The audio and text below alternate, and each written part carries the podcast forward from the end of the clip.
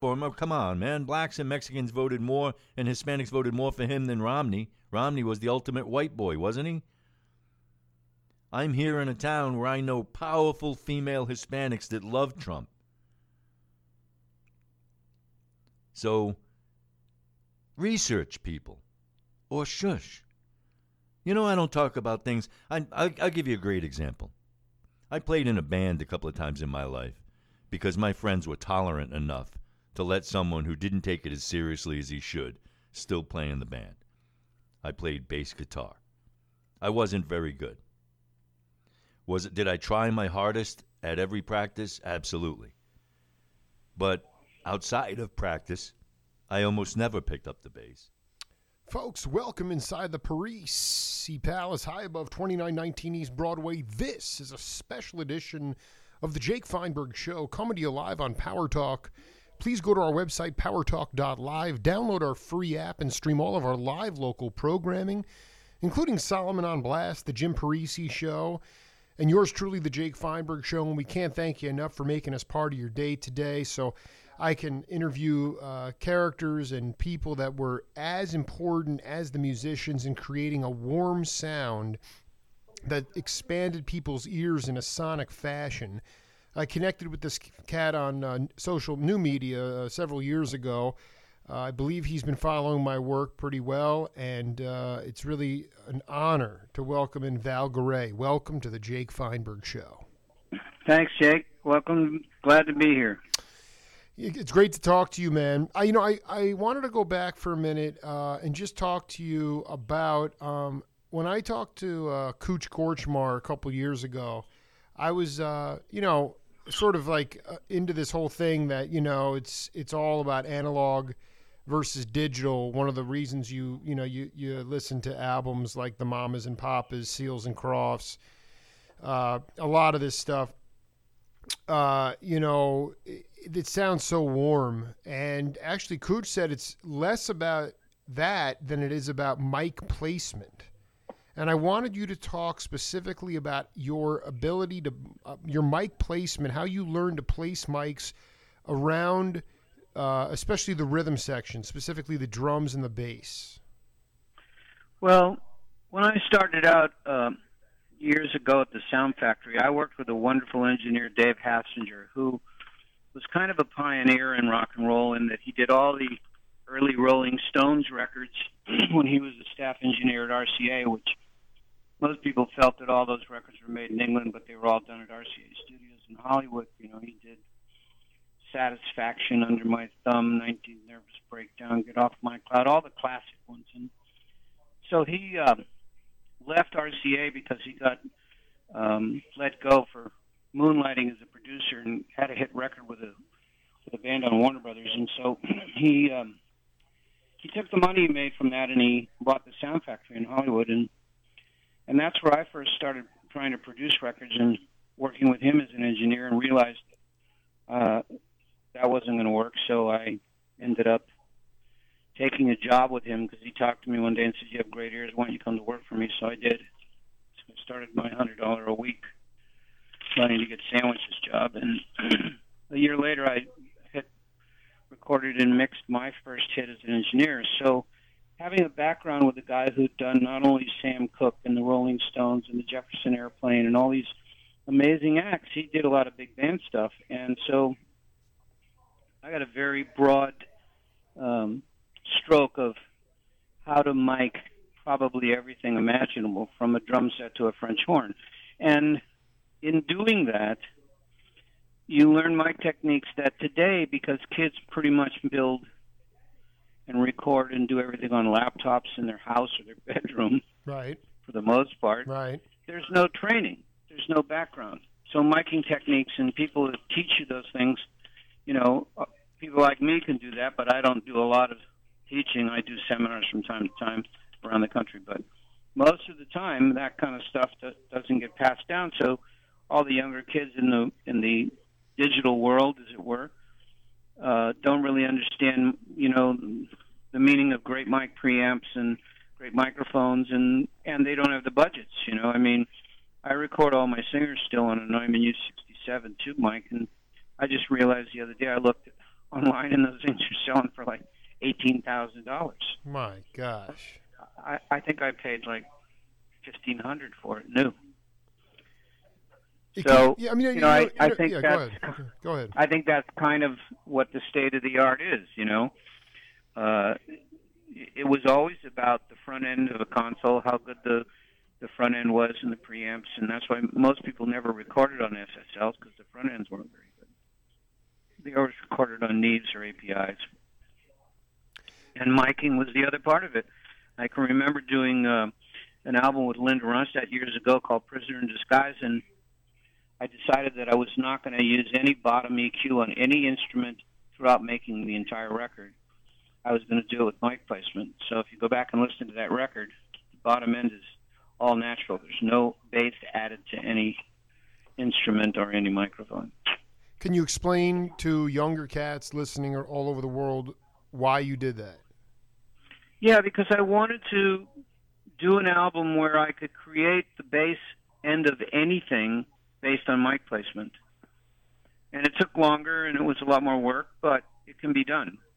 And you know, it's so easy to reach for an equalizer and add 200 cycles or 400 or whatever you want. And and today when I watch kids work, you know, with plugins, because I'm constantly doing stuff when I'm mixing records for people. I'm constantly, you know, d- developing products for Waves, for API, for you know, Apogee, all these companies, and and you know, I'm constantly comparing them to the old school hardware stuff. And I would say 99% of the time, the old school hardware stuff beats the plug-in because it's warmer and bigger, and they're using things that are algorithms. So there is a difference, and you know, it's also about the cost.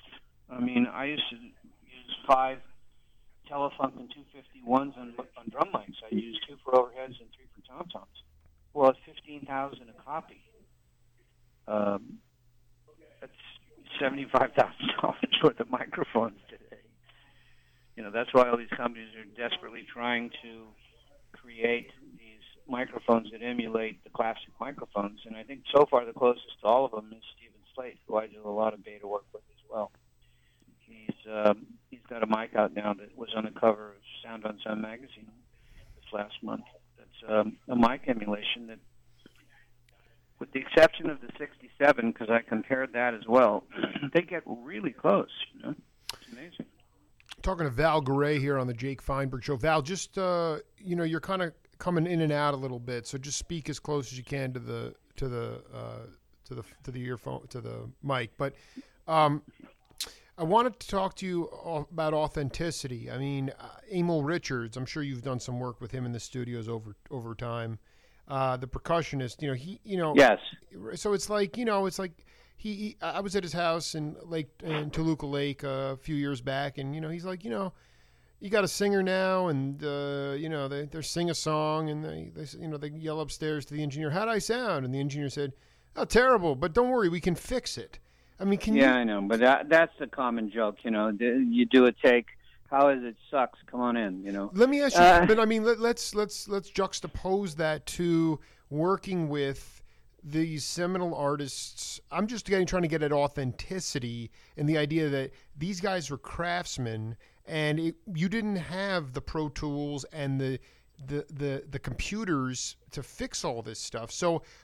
Are we dealing with? Uh, is one reason there's sort of this not just the sterile sound in the music, but also in the fact that really what you're you're not even really hearing who this person truly is and they're just not they don't really have the chops to to, to either sing or play I, I find it. I'm sure there's a percentage of music made today in that fashion. I find it hard to believe that somebody like Christina Aguilera, who's a modern singer, is not a great voice. She is a great voice.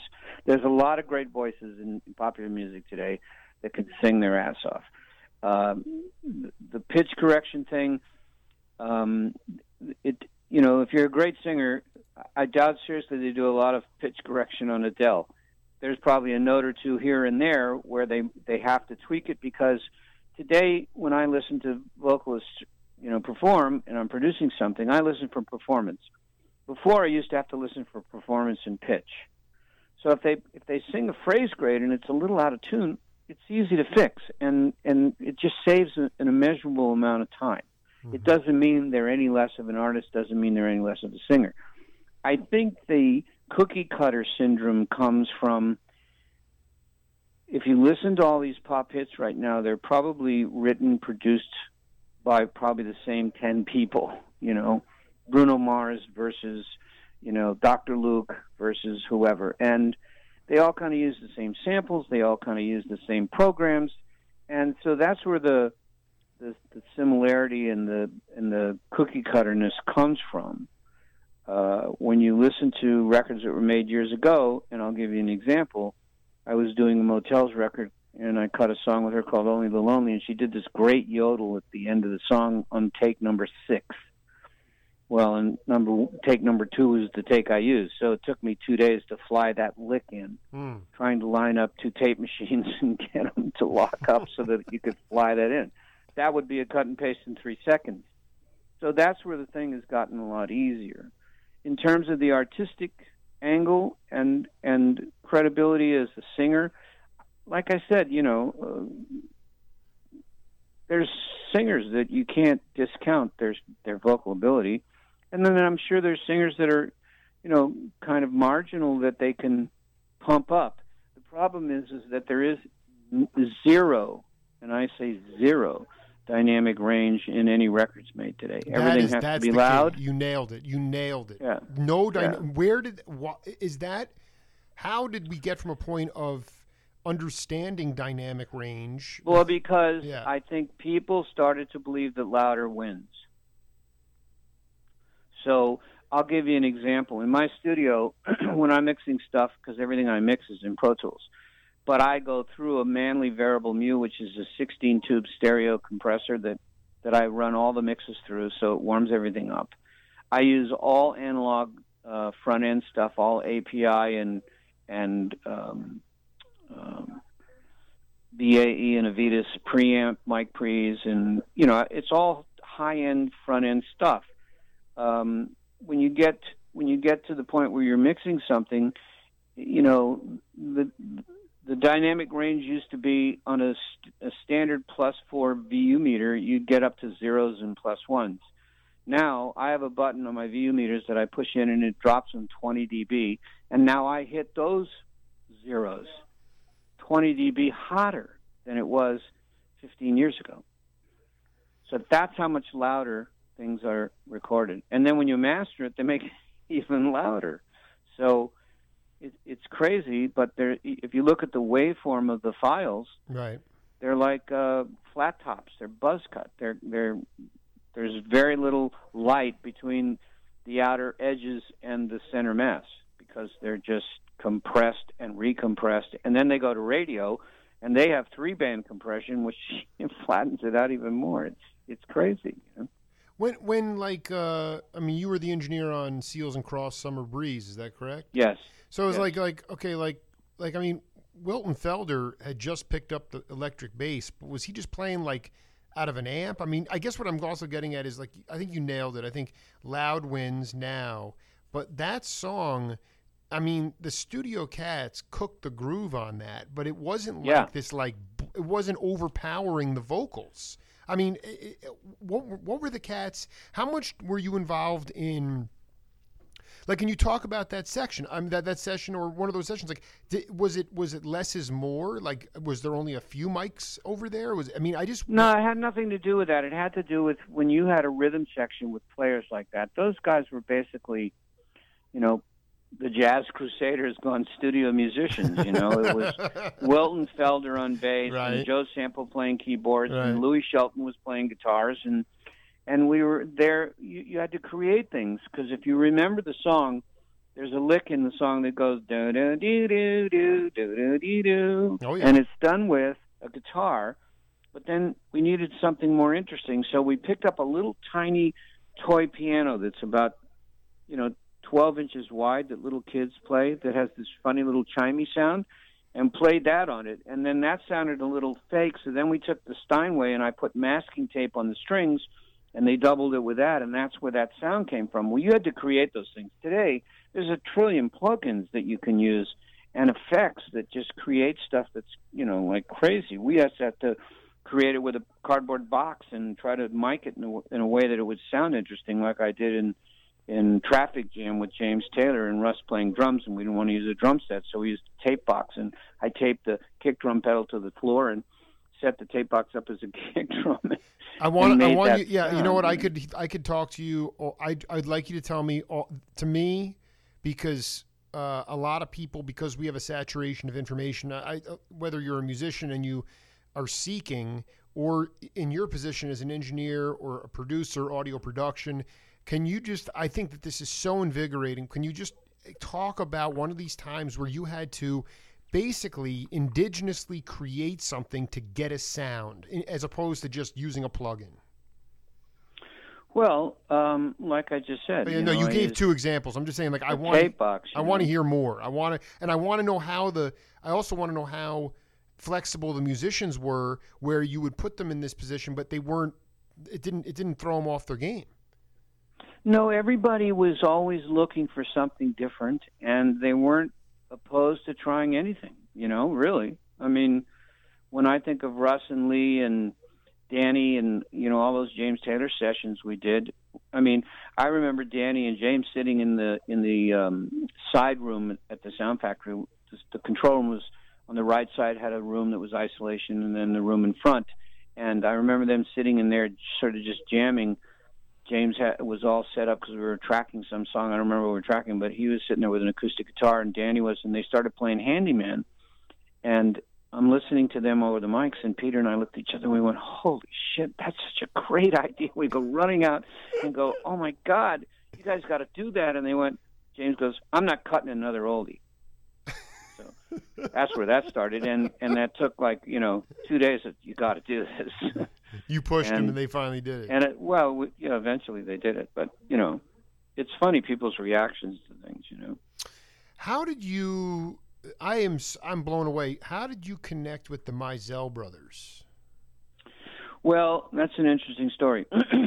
um, Freddie and Fonce uh, were well. Fonce was signed to Motown as a producer with. Um, uh, Oh, what's his name? Um, they did a lot of the Jackson Five stuff together. They were the corporation. Freddie Ba- Perren. Yeah, yeah. Fonce and Freddie were signed to, to to Motown as producers and writers, and they were working on the Jackson Five stuff.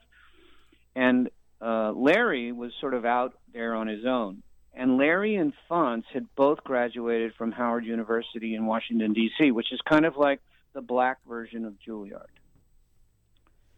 Uh, Donald Byrd was a teacher at Howard. No, I know the And- back. The backstory is is incredible. I cannot believe. Well, Donald Byrd, Yeah. Donald Byrd, uh, kind of godfathered them and brought them out to California, and got them signed to Berry Gordy. Um, well, he got um, he got Fonce signed to, to Berry Gordy, and um, Larry was sort of floating around. And so I started doing, at Donald's request, uh, Donald's jazz records for Blue Note. Uh, I did like three of them with, you know, Harvey Mason and all those guys. It was the beginning of that whole jazz fusion thing. And then Donald came to me and he said, "Listen, I got these kids at Howard that are graduating this year that I want to make a group out of them and call them the Blackbyrds." And I said, "Great." So they brought them out to California and we recorded an album. And none of them sang, so Larry Fonce and this guy Larry Zagidi and myself all went in the vocal booth and sang uh, "Walking in Rhythm." get out. That's you on that. Me. Oh my! Fonce, This and- this is why I do my show. Zagidi. This is why I do my show, Gray. So- Unbelievable. So then we finished that, and that became a big hit. And then, uh, then they were kind of sound factoryized with me. So then Larry came and said, "Listen, I want to do uh, Taste of Honey," and so then we did Taste of Honey, and and um, I worked with them for like five years, and then I left uh, the Sound Factory at that point because I'd built Record One.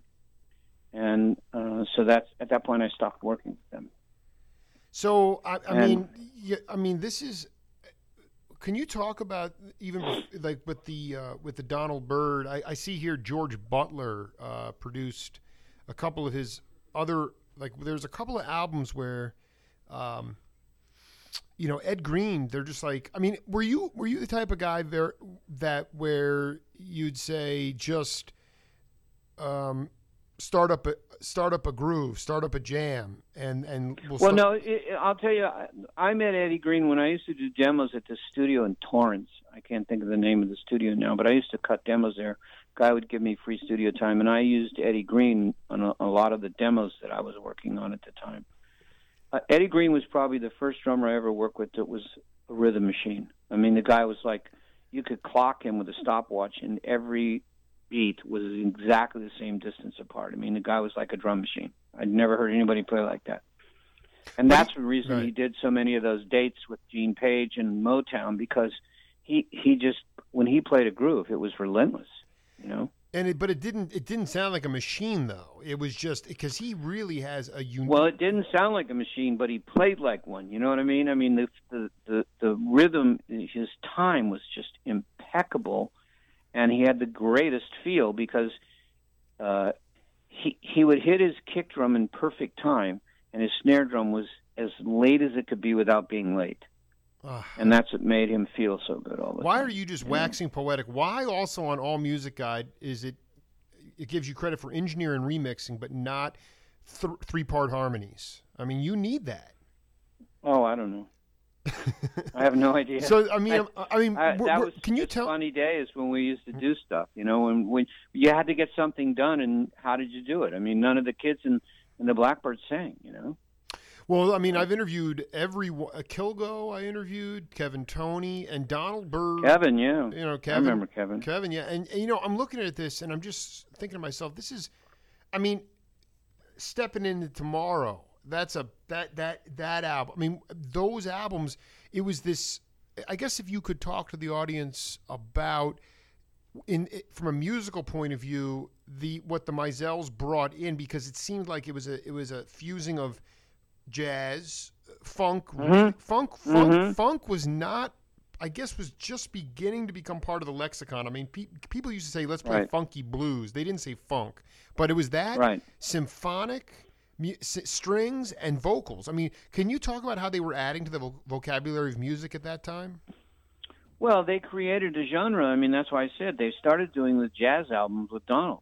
I mean, the whole, they were the beginning of the whole jazz fusion movement.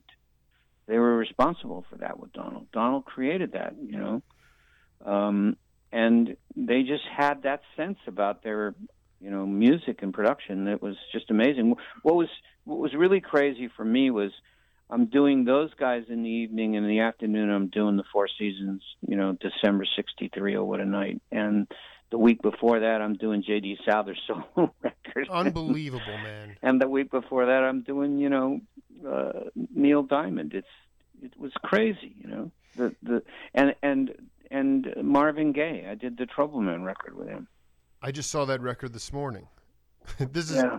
I mean, so uh, this is mind blowing to me. You, you talk about, I mean, th- I love these cats so much. Uh, I, you know, can you talk about the funniest experience you had working with uh, Sklar and and Kunkel? I mean, those guys were they're mensches in so many ways. They're decent guys, and and yet, you know, and they are because of their reputations, they're off touring prodigiously with, you know, you know, with their with with with these guys now um, uh, on the road, and and but they were, I mean, would you was it the type of thing where you would see Sklar and Kunkel, and then it would be uh, Ron Tutt, and then it might be David Kemper, and then it might, I mean, Ed Green. I mean, how many different drummers would you see in one day, or would it just be Kunkel all day? You know, it, it well, it depended on the project. See, like if I was doing James Taylor, it'd be Kunkel every day.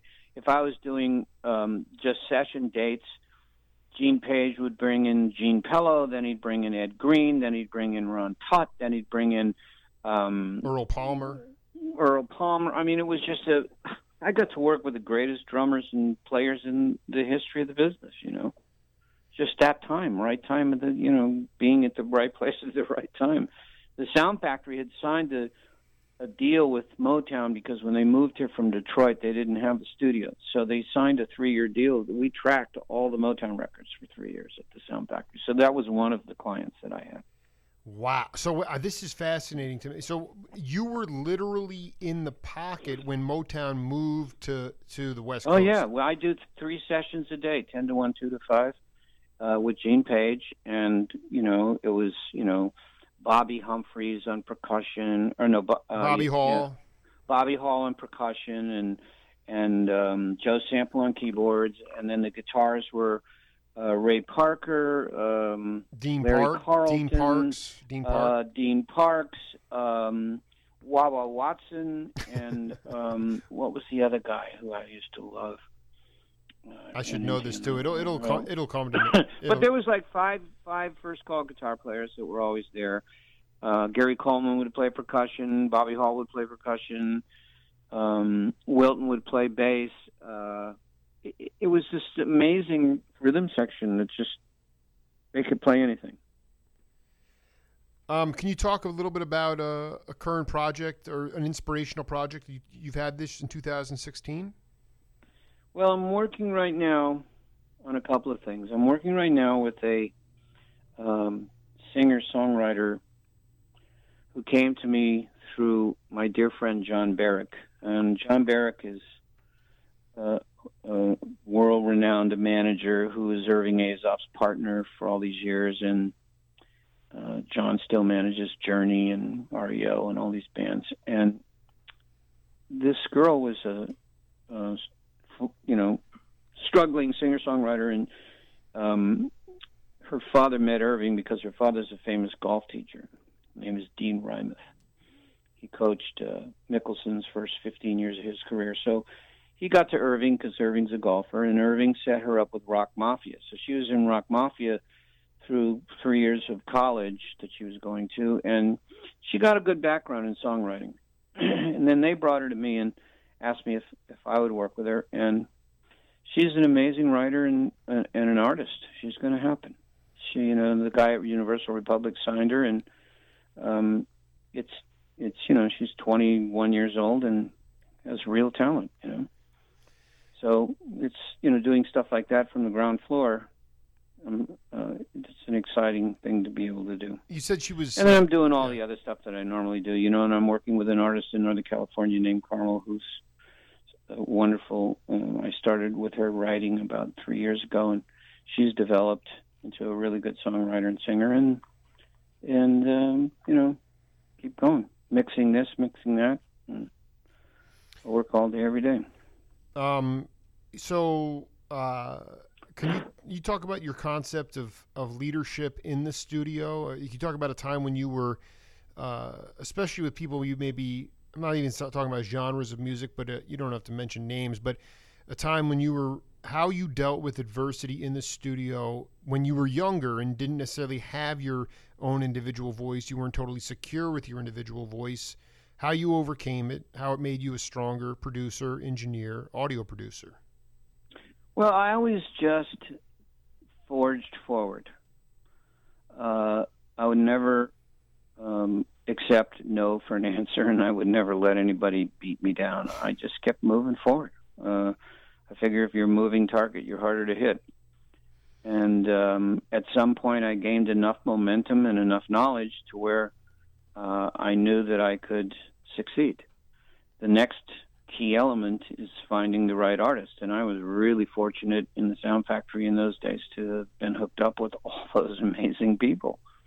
I mean, it just didn't stop. I mean, there was a year when I did 22 albums, and in that year, I think I had 13 number one singles. So, you know, when you have that kind of artistry, uh, it, it's pretty hard not to make it happen. You know. Could you give an example of a time when you wouldn't take no for an answer? Well, probably in the early 70s when I was a struggling singer songwriter and and trying to make my way in the music business in Hollywood, you know, the kind of rejection that you'd get was endless and I just didn't accept it. You know, I just went, yeah, right, and moved on. and until I found a path of least resistance.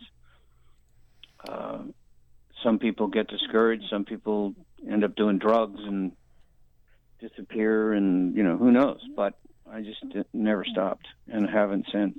You know. You were at one time a singer song. You you. Oh yeah, I was signed to Clive Davis as an artist in a band. Uh, I you know came out of San Francisco and was in a band up there, and then What band one of the it? guys What that I band was it? w- w- one of the guys that I work with was Ron Elliott. Do you know who he is? Um, He I, had a band called the Beau Brummels.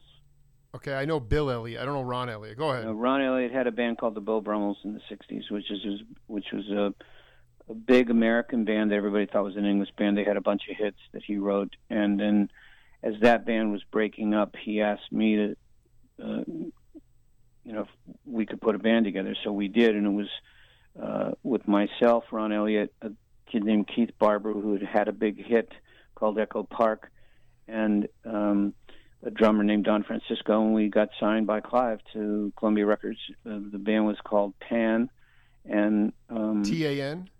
yeah, and and the single came out the week the single came out was going through the roof, and then Clive got fired.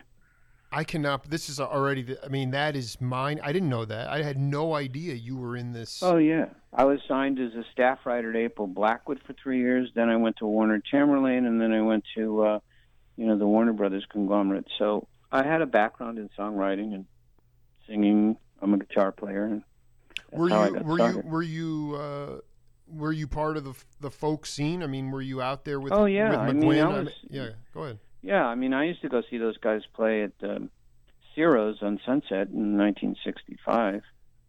Dylan would get up and sit in and play harmonica. Oh yeah. I mean, I even like you said you were from San Francisco. I'm trying to get it like the you know uh, the I was up there, you know, the the the, the place to play in the city was on Broadway. the on the on the on Bro- the on Broadway. Yeah, the strip. Did you do the strip clubs? No, well, they weren't strip clubs then. It was like Tom Donahue. Do you know who he is? Absolutely. Yeah, he was the guy that. yeah, did the, well, he had a club on on Broadway called Mothers, and that's where the Spoonful would play. That's where the Beau Brummels would play. That's where everybody would play. And Paul Revere and the Raiders, and there was all these clubs on Broadway that everybody was all was all rock acts at the time in the '60s, and before the Carol Doda on the pianos topless thing started. Yeah, And- see, tho- those are my posts. That's when those cats were playing 20 minute jams over the top and they were calling out Duke Ellington Oh, yeah. Oh yeah. Did you? So, yeah. So then I moved back down to Hollywood in around '66, and um, that's where I was from that point on. The uh, I just want to, for the record, with the Mizells, uh, I mean, with the Blackbyrds, you would go up to uh, Fantasy Studios up in San Francisco to do that. Um, no, well, I, I went there one time, but most of those were all done at the Sound Factory. What is the Sound Factory today? It's still there. It's called the Sunset Sound Factory. It's on Selma, Right. And and how much activity? but that's where we did. yeah. We ahead. did all those records. I did all the James Taylor records there. I did the first, you know, six Linda Ronstadt records there. I did, you know, three Neil Diamond records there. I did all the Donald's records there and all the Blackbyrds, both um, the the two albums that were hits. I did at the Sound Factory. Uh, Andrew Gold, I did there. The Four Seasons, I did there. Um, I can't think of them all, but th- they were all done at the Sound Factory in Hollywood. Did you do the? Did you work with the the section on their albums? Oh yeah. Can you talk about that? Yeah. Those are th- those albums have been a catharsis. Oh, in- did I cut their stuff? You mean no? I worked with the section as musicians. Not, I never did any of their records. You never did any of the records, but you just did it. No. What if if if when you look at the section or you look at uh, you know uh, Carl Radle and and and Tutt, you know Tutt Tutt to me is like an inspiration. The guy was like you know g- basically counted discounted on a tryout, and then he got El- the gig with Elvis. But it's like if you were going to talk to cats, stepping back from it, what makes a great section? Well, usually, historically speaking, a drummer and a bass player that have played together for a long time is what usually makes a great rhythm section. So when John Guerin was playing uh, with, you know, um, Wilton Felder, Mm-hmm. that was like you know they'd played together a million times or when russ was playing with lee they played together a million times um, that's usually what creates a great feeling rhythm section the bass uh, the bass player and the drummer what it what but I guess here's the question what what with the propensity of I mean let's face it Russ was in a band Lee, by the way did you know Lee when he was in Wolfgang in that band No. No. you, you, never crossed paths with him do you remember the, when was the first time you actually met those cats was it was it in the Sound Factory Yeah. Yeah. Way back, um, probably 1972. I- I I guess my the better question is those cats had a lot of opportunity to feel together. They the propensity of the the sessions they had, they'd come in before the sun came up, they'd leave before the when the sun went down. If if if you're talking to younger cats who don't have the ability to play on the bandstand as much and they can't get they can't get in the studio, how can you still develop that feel? Uh, they do it. Uh, I use a drummer all the time, Victor Indrizzo, who plays with the bass player, and they must do 10 sessions a week. And, you know, they play in Colbie Caillat's records or, you know, every probably 70% of every hit record that came out of Hollywood in the last two years. They play together all the time. They're both in their middle 40s, and they're both amazing musicians, and they just have that feel. It's interesting stuff. Uh, final thought for you, if you could just uh, probably didn't never worked with the cat, but uh, did you ever uh, did you ever get off on Mose Allison? He passed away. Uh, yeah, and you know, it's funny you should mention that because Mose wrote Seventh Son. Oh yeah, and it was always one of my favorite songs. And I went and saw him at the bakery about five years, four years ago. guy was still amazing. The bakery's a jazz club over in Oh, yeah. Venice. Um, sure, sure. Well, yeah. is the the bakeries in is that's a jazz club where? Over uh, um, in um, um, near Venice on uh, Venice Boulevard, and that old uh, uh, what do you call it? That big complex there that was uh, that was a bakery or something, part of a bakery. And the club, the bakery, is in that complex. I was gonna say, uh, jazz club. yeah, because the baked potato was a whole. Did you ever play the baked potato? Oh no, the baked potato. I've been there a million times. I know Don Randi for years. The ran- well, then that, that was also where uh, Joni wound up finding the uh, L.A. Express. You must have worked with all those. Cats. Well, the L.A. Express was John Guerin, and and that's how you know John got hooked up with. John played drums on Summer Breeze. Yeah, John Guerin was playing like modal jazz with Roger Kellaway too. I mean, the guy was Yeah. fierce, Brilliant. brilliant. But yeah, no, I mean, he was he he was a troubled cat though. He didn't he, he didn't have it easy though. Yeah, I know. I worked with him a lot. Believe me, he was on a lot of sessions of Louie Shelton's. I mean, just for just for the record, I was born in 1978, so I mean, you know, this to me is like a cathartic kind of thing, and it's it's the opportunity to talk to people who were making real music made by real musicians. And I know that you, uh, I know you got other things to do, Val, but I, I really would like to do part two with you, man. I feel like we, I just we're just getting started here. All right. Well, let's talk about that. I'm not opposed to that. Okay. right, man. Much love, right, man. much love to you, man. Good, good to hear you. Thank you. All right. Okay. Later on. Bye. It's a legendary uh, producer and engineer, uh, Val Garay. Um, was able to connect with him uh, via new media, and uh, you know, he, the Sound Factory. What else do you want? To, what else can you say? I mean, the guy was literally engineering the heaviest uh, sessions at the heaviest time in music in our history. We'll be back with Mike Mainieri at the top of the hour. For now, we'll rejoin the Jim Parisi Show. Said during 60 Minutes interview. On the right, the most commented on article of Jon Stewart.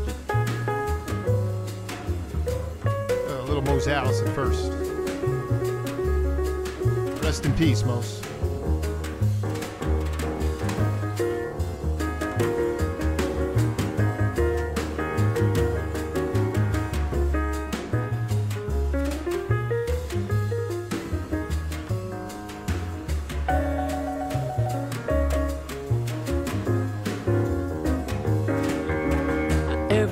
Talking about the seventh son in the whole round world. There is only one, and I'm the one. Yes, I'm the one. I'm the one, I'm the one, the one they call the seventh son. I can tell your future, it will come to pass. I can do things for you, make your heart feel glad. Look in the sky, predict the rain. I can tell when a woman's got another man. I'm the one. Yes, I'm the one. I'm the one, I'm the one, the one they call the seventh son.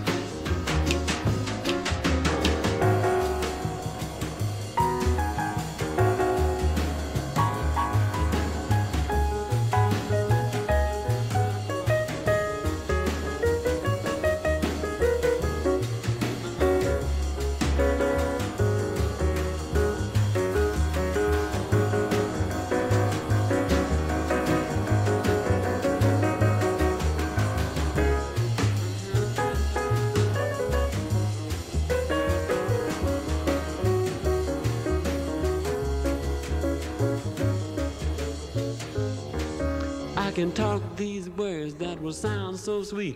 They will even make your little heart skip a beat. I can heal the sick, raise the dead, and make the little girls talk out of their head. I'm the one. Yes, I'm the one.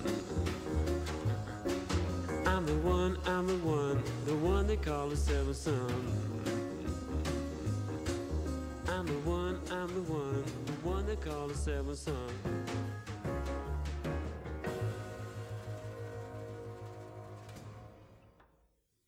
Down from the Daily Show, Hillary'd be president. I mean, real people, really.